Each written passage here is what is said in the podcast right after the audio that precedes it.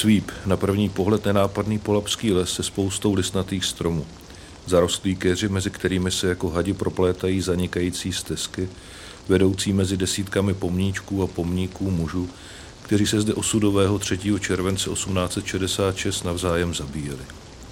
Některé jsou lakonické a udávají jen počet rakouských či pruských vojáků, často jsou zahrabáni dohromady na prostém náhrobku, někdy se uvádějí příslušné bataliony a druh jednotky. Byl červenec a tisíce mrtvých bylo nutné rychle zahrabat, než roztrhaná těla začnou hnít a ohrožovat místní obyvatele. Přesto se v lese další těla objevovala ještě měsíce po bitvě. Jiné pomníky, ty větší, které vznikaly s delším odstupem, už se prozrazují dramatické mikropříběhy statečných rakouských důstojníků, kteří odhodlaně vedli své muže na smrt, nebo pruského generála, který málem padl do zajetí, ale nakonec se ho podařilo jeho vojákům z obklíčení vysekat. U vstupu očistěvce nás vítá pomník polního myslivce. V plné výstroji s frajerským knírem, čepicí a vážným, ale nezlomeným postojem. Místo dýchá překvapivým klidem, málo kdy zde výjima několika dní v roce potkáte chodce nebo poutníka, houbaře jsem ještě nikdy neviděl. Jestli mě něco překvapí, tak to, že se zde vlastně cítím tak nějak doma. Je mi to tu podezřele blízké, jako bych cítil s těmi muži i lesem důvěrné sepětí. A vlastně by mě to překvapovat nemělo. Narodil jsem se totiž na bojišti. Mé rodné město Hořice leží nedaleko místa, kam směřovaly tři proudy pruské armády. Od Trutnova, od Náchoda a směrem od Jičína pokračovaly tři obrovské armády k srdci východních Čech a těsně před Hradcem Králové svedli největší a nejkrvavější bitvu, která kdy na českém území byla svedena. Celá ta oblast je poseta pomníčky a památníky na dílčí bitvy a střetnutí přímo v Hořicích. Byla v kostele a v dalších budovách polní nemocnice, kde po bitvě živořili a umírali stovky vojáků, jejichž pomníky jsou na starém hořickém hřbitově. V době mého dětství se ještě říkalo válka v 660. a nikdo nemusel dodávat století, všichni věděli. V rodině mé matky se předávala jezdecká šavle, kterou tam můj prapraděda použil.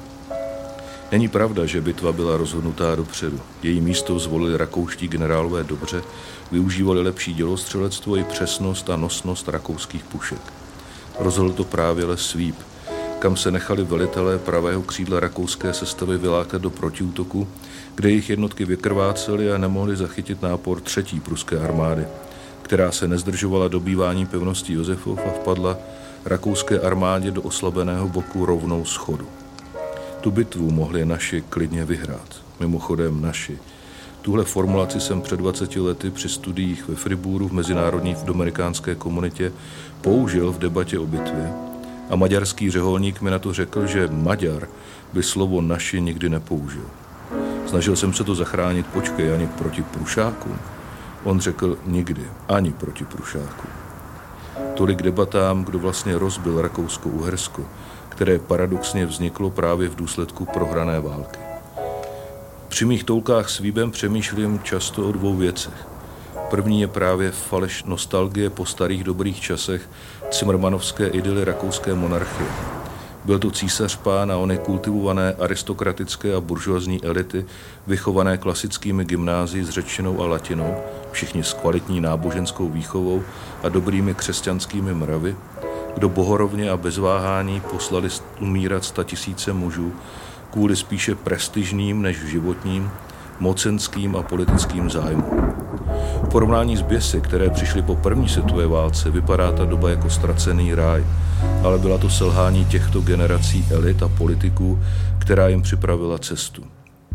Velká většina se pořád ještě hlásila ke křesťanství, příslušné církve byly státním náboženstvím, přesto neváhali obětovat životy tisíců kvůli kusu území, prestiži, mocenské výhodě či slávě. Na koncept spravedlivé války, který měl kultivovat válečnické sklony a chránit lidské životy, obě strany tak nějak zapomněly. Tehle les na to drsně upomíná. Desetitisíce mužů sem napochodovali, přes čtyři a půl tisíce se už nevrátilo. Les Svíp je jeden velký masový hrob obětí mocenských ambicí a her.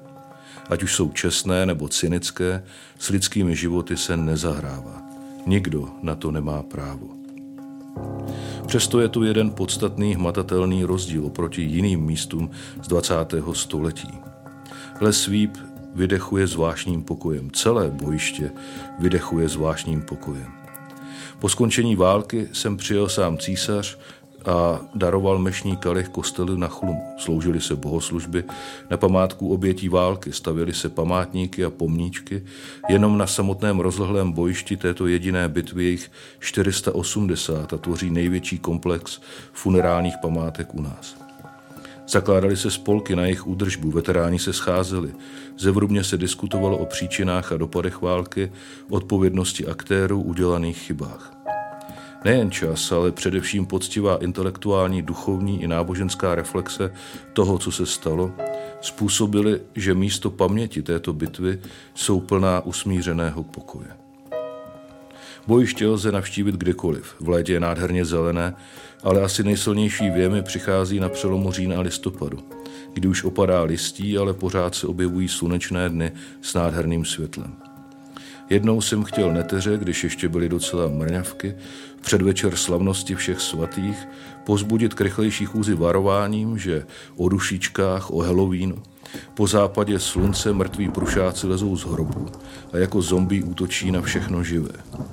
Popravdě mi to tehdy nezbaštili, ale na vašem místě bych po západu slunce tudy nechodil. Vy jste na rozdíl od nich nevyrostli 50 kroků od pomníčku, kde je napsáno, zde leží 23 pruských a 58 rakouských vojínů. Po západě slunce o dušičkách můžou do svíbu jenom místní.